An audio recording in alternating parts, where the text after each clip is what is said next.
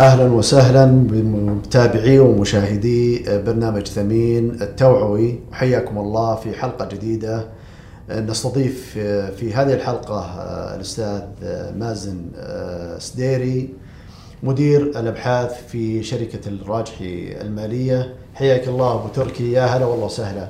حياك الله أخوي عبد الله وسعيد باستضافتك الكريمة والمشاركة ببرنامجكم ذو القيمة النوعية العالية واللي أنا أعتبره إضافة مهمة جدا في رفع الوعي لدى المستثمرين في السوق. طيب أبو تركي إحنا عاد نبي نبدأ الحين موضوعنا وبالتأكيد إنك راح تساهم فيه بشكل جميل. نعم.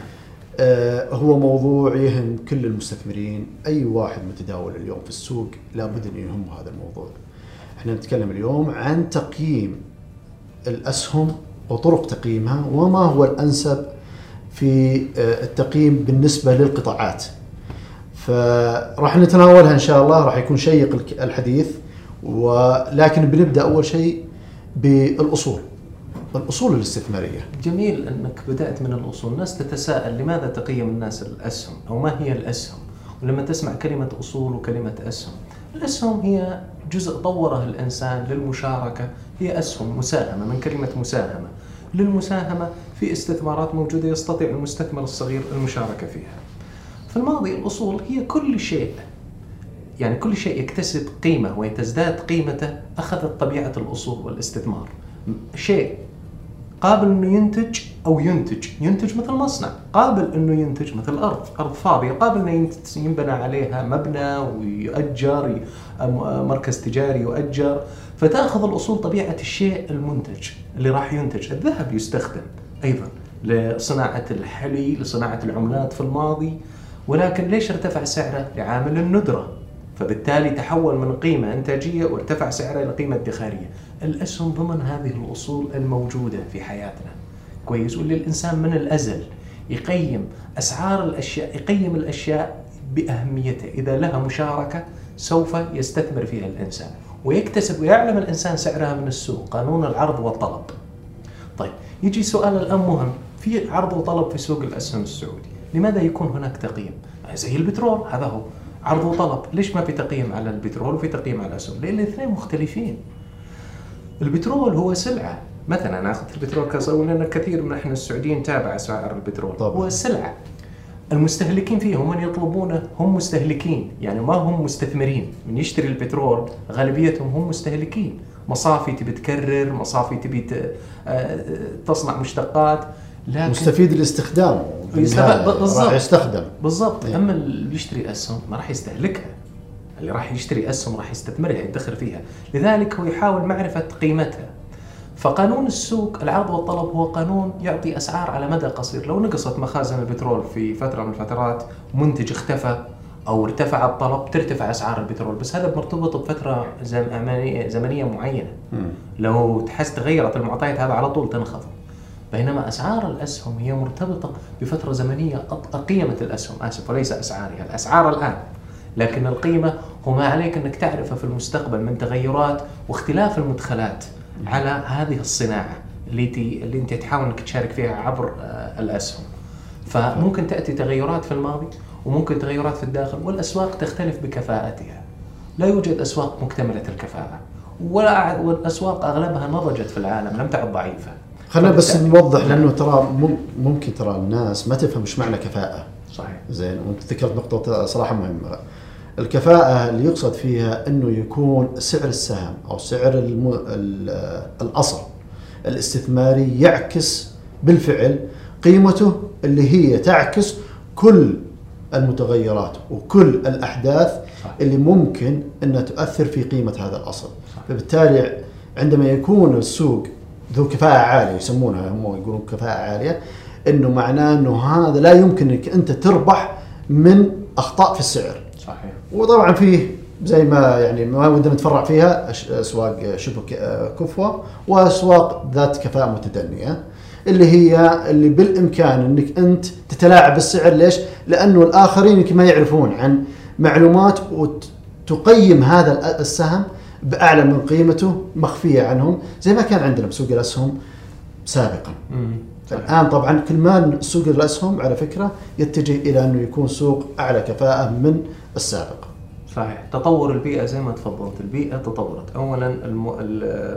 آه، المشرع نفسه المتمثل في هيئة سوق المال تطور كبرت أجهزته وأدوات الرقابة ارتفعت آه، التنظيم القوانين الشفافية. الشفافية, الشفافية. كل ما تحت المعلومة صارت الإعلانات بشفافية عالية. الشركات من جهة أخرى صارت تهتم بأنها ترفع شفافيتها وتعرفوا أنا أتذكر أستاذ عبد الله من تسع سنوات ما كنت تلقى شركة تسوي كونفرنس كول ما نسميه اللي هي عبارة عن اتصال جماعي بين المحللين.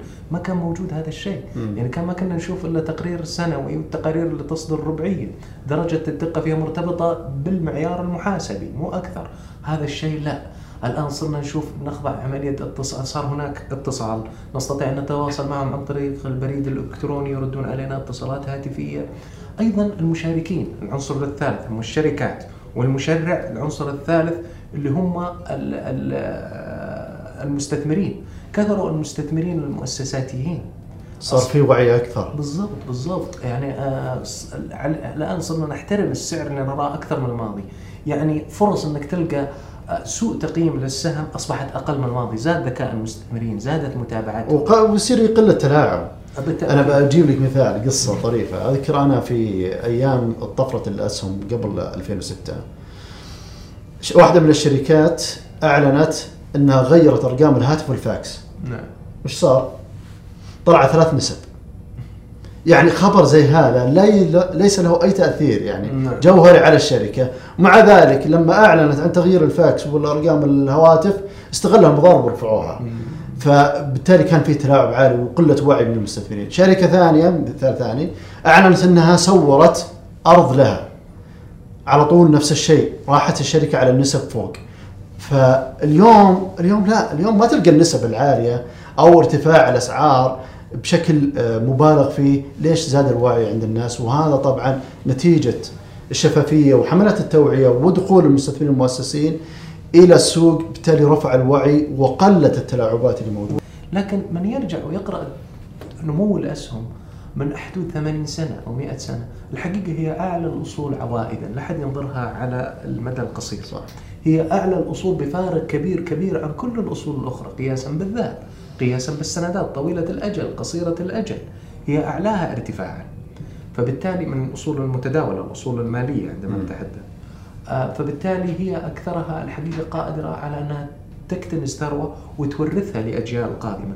النظرة لسوق الأسهم الأسهم عموما أنها ليست مكان لصنع ثروة هو مكان لصيانة ثروة والحفاظ على نموها هذا هو يجب أن تكون نظرة الجميع لها.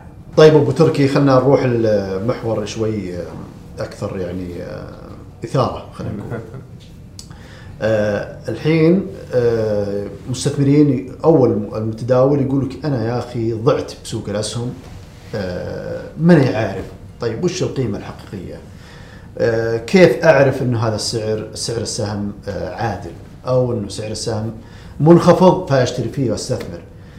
في مؤشرات في عدة طرق للتحليل الأساسي للأسهم عشان تعرف هل هذا السعر أو هذا السهم هو منخفض مرتفع أه تجنبوا آه، بيع السهم إذا وصل مستويات عالية أه كيف أعرف السهم هذا أه في نمو ما في نمو هل فيه الشركة هذه تلاعب؟ إحنا بنحاول نغطي جزء من هذه الأمور بشكل سهل كيف المستثمر يستفيد ويعرف من هذه المعلومات إنه يقدر يقيم هذا السهم. نعم نعم. الحقيقة التقييم هي مسألة نسبية أستاذ عبد الله. يعني التقييم هي مسألة ممكن تجد محللين كبار من بيتين يعني خبرة كبار يشهد لهم بالأمانة وبالمعرفة. كويس لكن تجد التقييم مختلف لاختلاف التوقعات لاختلاف التصور لهذا القطاع والتغيرات اللي راح تشوبه سواء في السوق أو سواء في مدخلات واقتصاديات القطاع. الحقيقة أن التقييم هي مسألة تقديرية. فبالتالي ممكن تجد محللين أو ثلاثة.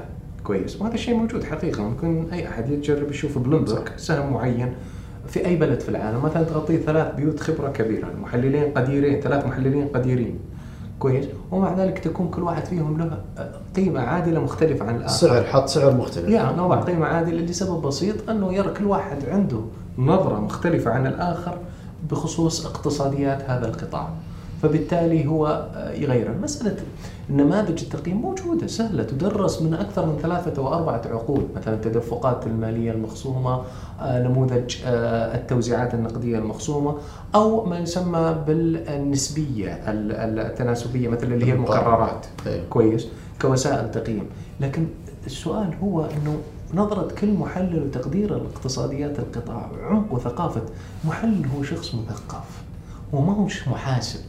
المحلل الحقيقي هو حلقة الوصل بين المحاسب والاقتصادي.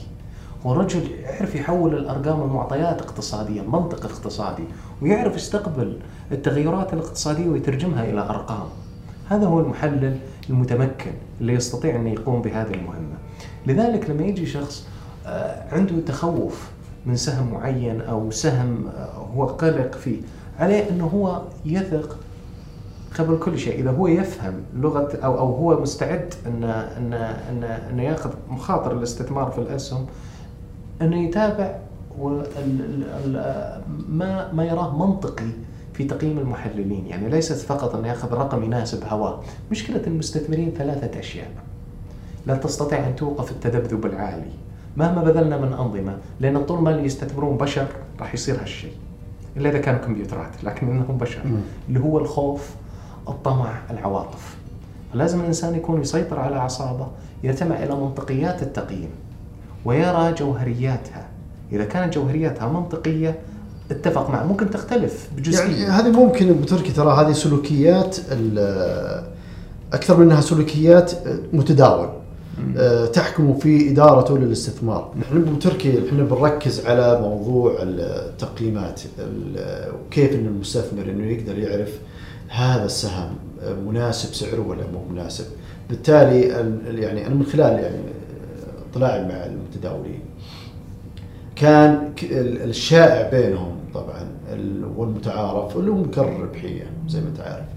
ومكرر الربحيه له المشكلة في مكرر الربحيه إنه يتم قراءته بطريقة قد تخدع المتداول. نعم. مثلا آه، يجي يقول السهم الفلاني مكرر ربحيته طبعا مكرر ربحيه إحنا عارفين إنه هو السعر على آه، ربحية السهم. فبالتالي كل ما كان انخفض كل ما كان آه، أرغب في الاستثمار وكل ما ارتفع معناه إنه مبالغ في سعره. هذا المصطلح المتعارف عليه. فيجي يقول لك والله أنا السهم الفلاني مكرر ربحيته منخفض معناه إنه هذا مناسب للاستثمار. لكن ليس هذا كل القصة. في وجه آخر. قد يكون انخفاض مكرر ربحيه عطفا على إنه الأرباح أساسا راح تنخفض. فبالتالي غير مبرر له انه يكون على المستويات اللي هي موجودة في السوق فبالتالي ينخفض لو فرضنا إنه السوق اليوم على 15 مكرر ربحيه آه، وهذا السهم على 10 مو معنى إنه 10 إنه رخيص. قد يكون أغلى من ال 15 ليش؟ لأنه أرباحه راح تتوقع إنها تنزل. بالتالي هذه ما ينتبه لها كثير للأسف من المتداولين وهي اللي إحنا ودنا ننبه زي هذه النقطة وغيرها من النقاط. فبالتالي إيش ممكن بعد يكون فيه من المؤشرات اللي تساعدهم في قراءة السهم وتقييمه؟ أستاذ عبد الله ودي أعرج عن جزئية تفضلت فيها. عدد المكررات المنخفضة صحيح يكون السوق قام بعملية تعديل السهم لذلك هو أخذ مكرر منخفض وهذه الحالة الغالبة. لكن أيضا أنها قد تكون تدعم مستثمرين القيمة. مستثمرين القيمة يميلون أيضا إلى مكررات منخفضة وهي ما تسمى بالصناعات الدفاعية لا تنمو بشكل كبير ولكن في حالة أي نزول فإنها تكون أكثر تماسكا. آه ساعات تكون الصناعة النمو فيها ما هو عالي مثل القطاع البنكي. النمو فيه ما تجد مكرراته منخفضة. كمتوسط المكررات لأن السوق الحقيقة مرتبط بمشرع. من الصعب إن كل بنك يوجد هناك البنوك المركزية تتابع. السوق صحيح. السوق كستمايز بعكس الأسواق المفتوحة آه منتج مثلا شركه شركة مثلا مثلا لنقل على سبيل المثال جرير مثلا. زادت فروعها وكل فرع زادت مبيعاتها ما في مشرع يحدد المبيعات ويحدد فبالتالي آه تجد بعض الصناعات تنال مكررات لأن السوق متفا... السوق يدرك إنها راح تنزل أرباحها فتأخذ مكررات منخفضه أو إنه طبيعة قطاعها ما تنمو نمو عالي فمكرراتها أيضا منخفضة. وتكون متحفظة شوي. وتكون متحفظة. فبالتالي لكنها مؤشر لطبيعة الاستثمار. م. في ناس حتى تجد مكررات تفوق مكرر مكررات السوق. طبعا مكرر الربحية مكرر القيمة الدفترية آه، التدفقات أو لما نقول التوزيعات للسهم. صحيح. عائد توزيعات للسهم. هناك ما يسمى قيمة الشركة للتدفقات المالية بالإضافة للاستهلاك. يسمى إي في على إي بيدا فهذه كلها وسائل تقييم في أيضا مكرر للمبيعات وهذا يستخدم أيضا للشركات اللي في شركات التجزئة اللي تشهد نمو متسارع وكبير جدا. فهذه كلها مؤشرات لذلك ينبغي أن المستثمر ينظر كذا آه، مكرر فيهم. ويربطه بالآخر. ممكن تساعدك أنك زي ما تفضلت تكتشف هناك خطأ في التقييم ولكن لا تعتقد قانون رقم واحد أنت تتعامل مع سوق في كثيرين أذكياء. ما نزلوا السعر عبثا أو فاتهم هالشيء فاسأل نفسك السؤال ليش هم ما فاتهم؟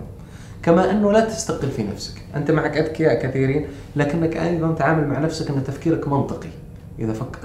لا يوجد شيء ذكاء وغباء في تفكير منطقي وفي تفكير عاطفي.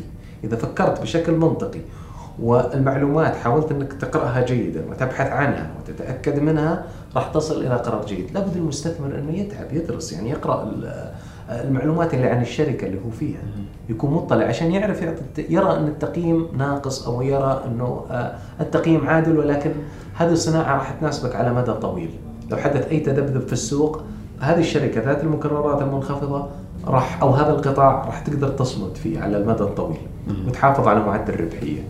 جميل. يعني نسبي إيجابي. على الجانب الآخر في طبعا آه، التقييم يختلف من قطاع إلى قطاع، طرق التقييم خلينا نقول والأشياء الأدوات اللي تستخدمها للتحليل آه، للقطاع، يعني ما في شيء يركب على كل السوق بالأصح. خلينا نجيب مثال يعني. مثلا قطاع اليوم قطاع التجزئة لما أجي أحلله ما اناظره أنا زي ما أناظر قطاع مثلا زي الكهرباء أو مثلا زي القطاع البنكي أو القطاع الصناعة. حيختلف تركيبة الأدوات اللي نستخدمها وأهميتها في القطاع. يعني مثلا قطاع التجزئة يهتم كثير في موضوع النمو المتوقع يهتم كثير في موضوع المبيعات. ولذلك دائما يستخدمون المبيعات للسعر. آه، والسعر للمبيعات مكرر السعر للمبيعات.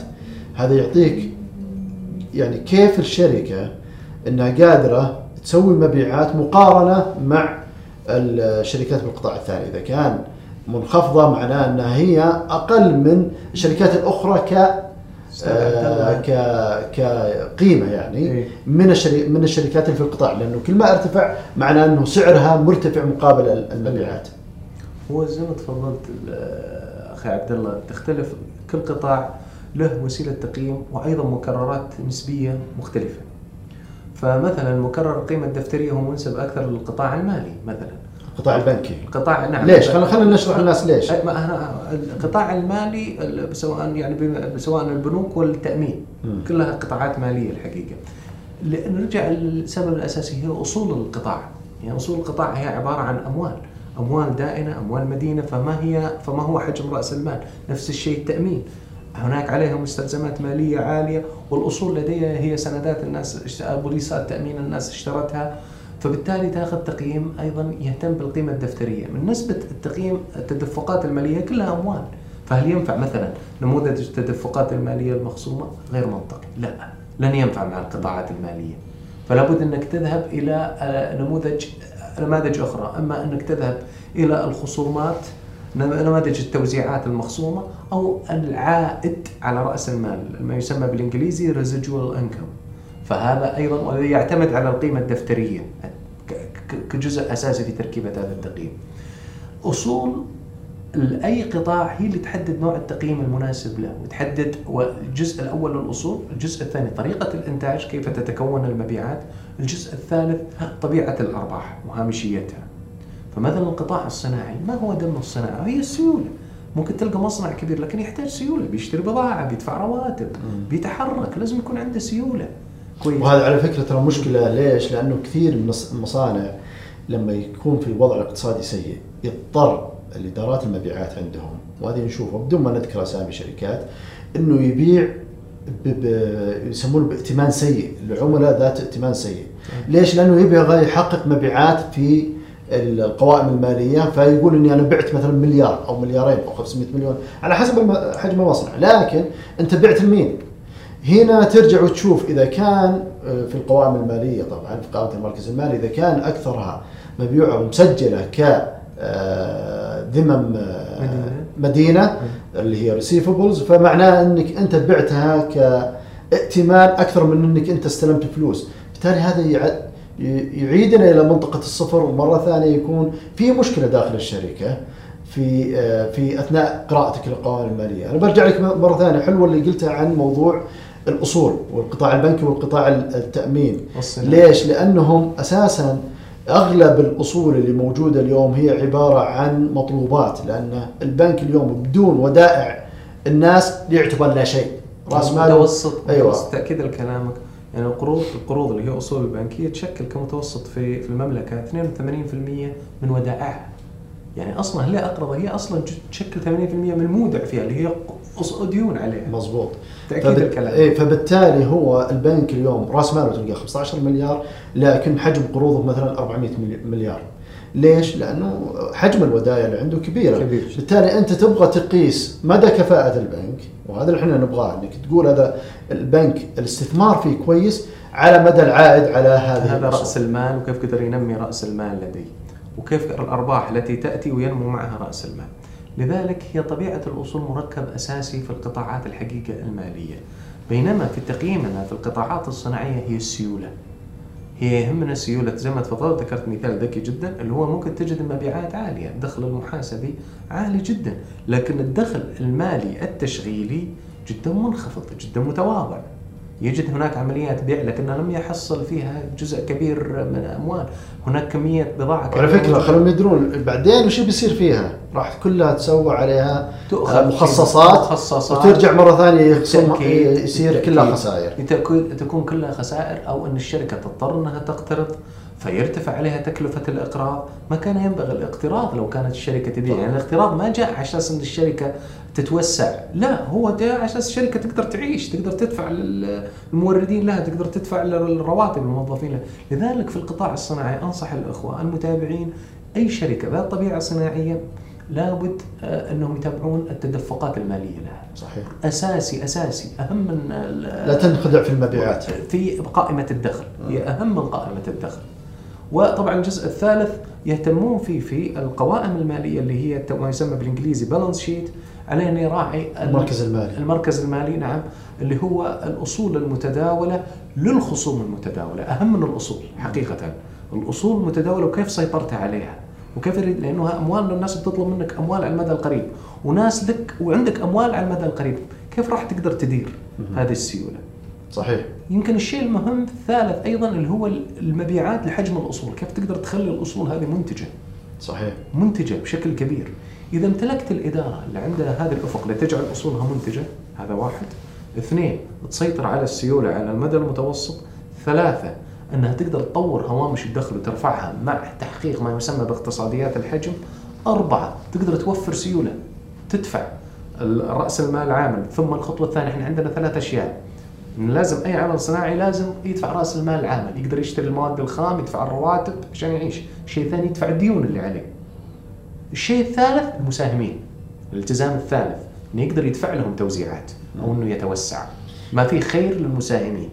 هو الخير إنه يوسع لهم الاستثمار يكبر الفروع يزيدها يكبر المصنع يزيده. بالتالي ترتفع الأرباح لهم مستقبلا أو يرى أنه يرتئي أنه يوزع عليهم هذه اموالهم ويوزع عليهم من الأشياء اللي تقيس كفاءة الشركات أنت لما يكون عندك مصنعين شركتين المصنع الأول قيمته 5 مليار والمصنع الثاني قيمته نعم. مليار وهذا يبيع مليار وهذا يبيع مليار بالتالي العائد على الأصول زين. شيء طبيعي إنه بيكون على المصنع أبو مليار أحسن من اللي 5 مليار. كلهم يربحون على فكرة. بالتأكيد. وكلهم يربحون. لكن هنا يجيك الاستخدام الأمثل لهالمصانع. معناها إنه ال ال ال ال الريال المستثمر في أصول ما يطلع لك إلا جزء من الهلالات في المصنع الكبير بينما يطلع في المصنع الصغير ريال الكل ريال استثمر في الأصول. فلذلك هذه واحدة من الطرق. لكن ترى على فكرة هذه الطريقة لا تنجح مع قطاع التجزئة مثلا. نعم. فالعكس. قطاع التجزئة اليوم إنه يعني- الأفضل إنك ما يكون عندك استثمار في أصول بينما هذا اللي يخلينا نشوف اليوم أكثر قطاعات التجزئة تلجأ إلى الاستئجار.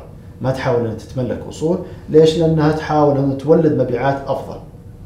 هو زي ما تفضلت هي عملية بدأت محلات تجزئة اللي بعضها لا يمتلك أصول لكن يعتمد إلى الإجارة الرأسمالية هي وسيلة تمويل يعني تخفيف أيضا الرفع المالية عليه. بعد ممكن يكون الأجارات فيها ممكن ترتفع على حسب الاقتصاد اللي أنت فيه أكيد. وعلى حسب وضعك المالي. فهي يعني محيرة وتعتمد على استراتيجية كل فرع. لكن إحنا يهمنا في قطاع التجزئة أنت كل فرع قدرة مبيعاته متوسط مبيعاته وإنتاجية كل فرع. كل فرع ومدى حضوره يعني مثلا تجد شركه لديها 40 فرع وشركه لديها 20 مبيعات متساويه متساوي. لأن كل فرع في ال 20 شركة كان محطوط في منطقة جيدة. كان يمتلك أيضا اقتصاديات حجم جيدة، كان موزع بشكل جيد، مرتبط بالمخازن، صناعة التجزئة مهم جدا المخازن فيها. صحيح. وعلاقة مع الموردين، فما يسمى بالسبلاير تشين، شبكة الموردين جدا متماسكة عنده. فهو قادر إنه يغطي جزء كبير من السوق وإنتاجيته عالية. بالضبط. فيهمنا هنا أيضا إنتاجية كل فرع، لكن مشكله صناعة التجزئة إن الهوامش فيها صغيرة، فالإدارة جزء مهم جدا. يعني نحترم أنا بصراحه شخصية رئيس اهم صناعة يكون رئيسها قريب وفعال ومتابع هي التجزئة. لأنه 1% في الارتفاع ياكل ياكل الهوامش كلها يلتهم الهوامش. بالضبط. يعني متوسط الأرباح هوامش الأرباح يصل إلى 10 8% هذا بأفضل الحالات. بأفضل الحالات بالضبط. إيه بأفضل الحالات. الحين ابو تركي طبعا الكلام لما تكلمنا عن موضوع الأدوات التحليل والتقييم هذا ترى لابد نربط إحنا في أسلوب المستثمر نفسه. بمعنى يعني لما يتكلم عن مستثمر يكون هدفه من الاستثمار بسوق الأسهم آه، عوائد وتوزيعات نقدية.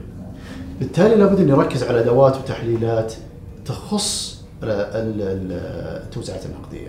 نعم. فبالتالي هو يبحث عن شركات تعطي آه، توزيعات عالية أو بما يتوافق معها. يعني ممكن هو يبحث عن آه، شركات تعطي توزيعات منتظمة أو شبه منتظمة آه، بشكل يعني معقول ومتوقع. مثل البنوك مثلا. شركات المنافع زي الكهرباء زي الاتصالات آه، شركات زي الاسمنتات سابقا يمكن تعطي بشكل منتظم توزيعات نقدية، بالتالي هذه تناسب المستثمر اللي اللي اللي يبحث عن هذا النمط. بالتالي يركز أكثر على كم نسبة التوزيعات وكم التوزيعات بالنسبة للسعر. لكن في طبعا أنماط أخرى من الاستثمار وأنماط أخرى من إدارة المحافظ زي ما أنت عارف في طبعا استثمار القيمة واستثمار آه، الاسهم القيمة طبعا واستثمار العوائل الاسهم ذات النمو فهناك عدة أنواع من الاستثمار تناسبها أدوات تحليل يمكن أكثر من غيرها. نعم. هو زي ما تفضلت أدوات التحليل مختلفة لكن أيضا ودي أوضح للاخوه المتابعين هم ظروفهم مختلفة يعني واحد يقترب من سن التقاعد لا أنصح أنه يأخذ استثمارات مخاطرها عالية أسهم نمو زي ما تفضلت مكرراتها مرتفعة آه، مرتبطة بالتغير الاقتصادي. لو صار أي تغير اقتصادي ممكن تعرض لتصحيح قوي. بينما هو غير انها طبعا تحتاج إلى مدة زمنية طويلة. تحتاج مدة زمنية يمكن زي ما قلت أنت مثال جيد اللي عنده تقاعد. عنده تقاعد. ما عنده الوقت الكافي بالضبط هذا يميل أكثر إنه يأخذ استثمارات قيمة ذات عوائد مالية توزيعات مالية تعطيه. آه، ذات عوائد مالية تعطيه دخل بالإضافة لتقاعده لأنه راح صحيح راح ينزل دخله. واحد مثلا يأتيك عنده التزامات مع أبناء، أبناء لا يزالوا يدرسون، عليه قروض عالية، هذا ما يتحمل أنه يأخذ مخاطر عالية، أسهم ذات مخاطر عالية، فهذا بعد ثاني حجم القروض، يعني لا أحد يعتقد أن الأسهم دخل الآخر يواجه قروضك، لا. هو دخل راح ينمو مع الزمن. لك ينمي ثروتك، فراعي أو كن حذر في مسألة المخاطر فإذا عليك قروض هذا بعد آخر لا احبذ إنه يأخذ. هذا بالنسبة من ناحية المخاطر ولكن من ناحية الأدوات الاستثماريه أو م. الأدوات التحليل اللي تتناسب أكثر. واحد مثلا يبحث عن استثمار القيمة. نعم. واحد يبحث دائما عن استثمار القيمة عليه دائما مفهوم القيمة أو مفهوم النمو أو مفهوم العائد الرأسمالي له يكون مرتبط بنمو الشركة والتدفق التوسعات لها. شركة لن تتوسع كثيرا وتدفقاتها الماليه جيدة معناتها أنها راح توزع أكثر. ذكرت مثال آه، مثلا في الإسمنتات. أو ذكرت مثلا القطاع البنكي لن ينمو أكثر من الاقتصاد. فإذا تحققت أرباح وعوائد راح يبدأ في توزيعاته يعني مثلا لاحظ الآن البنوك الربح ما يسمى التوزيع للأرباح كان 25% من الأرباح. الآن ارتفع إلى 50% صحيح. بسبب إنه صار تباطؤ النمو في القروض. فأصبح يعوضها في جانب آخر فتحولت إلى أسهم قيمة وتوزيع الحقيقة. هذا القطاع مثلا يعني أعطيك مثال. فعلى المستثمر انه يراعي معطياته عمره معطيات وضعه الاجتماعي ثم بعد ذلك أن يقرر على أين عليه أن يتجه. وأنا انت كمحلل وكمقيم عليك أنك تنظر لتوسعات الشركة، إذا هي لن يكون عندها توسعات فهي أقرب ما تكون للقيمة والموزع وأن أن توزع أكثر. والعكس صحيح. طبعا لما تكون أقرب للقيمة طبعا الفرصة هنا النافذة للمستثمر إنه يلتقط هذه الاسهم لما ينزل السوق بشكل جماعي مثلا زي ما يصير معنا في السوق السعودي بعض الأحيان. يلتقط هذه الاسهم اللي فيها قيمة ويأخذها بأسعار منخفضة، هنا يكون حقق آه، صفقة استثمارية تعتبر وتساعد وبعضها يساعد. طبعا هذا أشهر واحد فيها وارن بوفيت يعني في في هذا الاستثمار. فهو حقق ثروات كبيرة المدرسة تراهن على أسهم القيمة أكثر من أسهم النمو، والمدرسة اللي ينتمي لها وارن بوفيت هو مبالغه مستثمر طويل الاجل، لكن آه، وارن بوفيت يمتلك شيء ثالث لا يمتلكه كثيرون. لم يكن عليه ديون وكان متعلما يعني. هو كان أصلا ابن الصناعة المالية وكان مستثمر في قطاع التنمية، لكن اتكلم لك عن موظف عادي. يعني موظف عادي. لابد إنه يكون عنده اطلاع مبدئي بس على لغة المال، لغة التقييم، ثاني شيء ينظر حوله، صح. ينظر إلى دخله، ينظر إلى عمره، ينظر هل يتحمل مخاطر على المدى البعيد، يعني واحد إذا تعدى سن معين بعد ال 55 أعتقد هامش المخاطره لابد إنه ينخفض. عنده شهية المخاطره تصير بالضبط. تصير قليلة. وزي ما تفضلت إذا في نزول السوق حتى جيد في أسهم القي... النمو أيضا أكثر وأكثر يكون يحدث لها تصحيح كبير جدا. تصحيح ناتج من السوق مش من الشركة في كثير من الأحيان. فتكون فرصة أيضا للشراء والعودة. لذلك على المستثمر طويل الأمد انه أنه ما تسيطر انه يكون أيضا واثق في قراراته ولا ينظر للسوق بحيث أن تسيطر عليها العواطف من ناحية الخوف أو الطمع كما قلنا. الخوف والطمع أو آه، العواطف التي تأخذ. هذا عاد وين اللي بيلقاها المستثمر أو يقدر إنه يسوي عليها تحكم. صراحة هي مدرسة مسألة السلوكيات وسلوكيات المستثمرين لأنها من تجربة أكثر ما آه، يضر المستثمر أو المتداول هو نفسه. صحيح. فجلوسه وقربه من الشاشة خداعه بحركة السوق هذه تخليه يتخذ قرارات استثمارية سيئة. أنا شفتهم يستثمر اليوم على أساس إنه الشركة راح يكون عندها نمو خلال ثلاث أربع سنوات. اتفاجئ إنه بعد أسبوع باع. ليش؟ لأنه خاف من السوق إنه نزل بشكل عام. عموما أبو تركي آه لقاء ممتع. ما كان ودنا ينتهي. شكرا آه شكرا لكل هالمعلومات القيمة. اللي نتمنى إن شاء الله إنه المستمع اليوم استطاع أن يخرج منها بفائدة آه، جيده. شكرا لك أستاذ عبد الله وثقافتك الكل يشهد فيها الاقتصادية والمعرفية وسعيد بالمشاركة معك في هذا البرنامج. شكرا لك أبو تركي، شكرا لكم أعزائي المشاهدين، نتمنى إن شاء الله أن قدمنا لكم آه، اليوم آه، معلومات تفيد الجميع وإن شاء الله انتظرونا في حلقات قادمة مع ضيوف مميزين بإذن الله.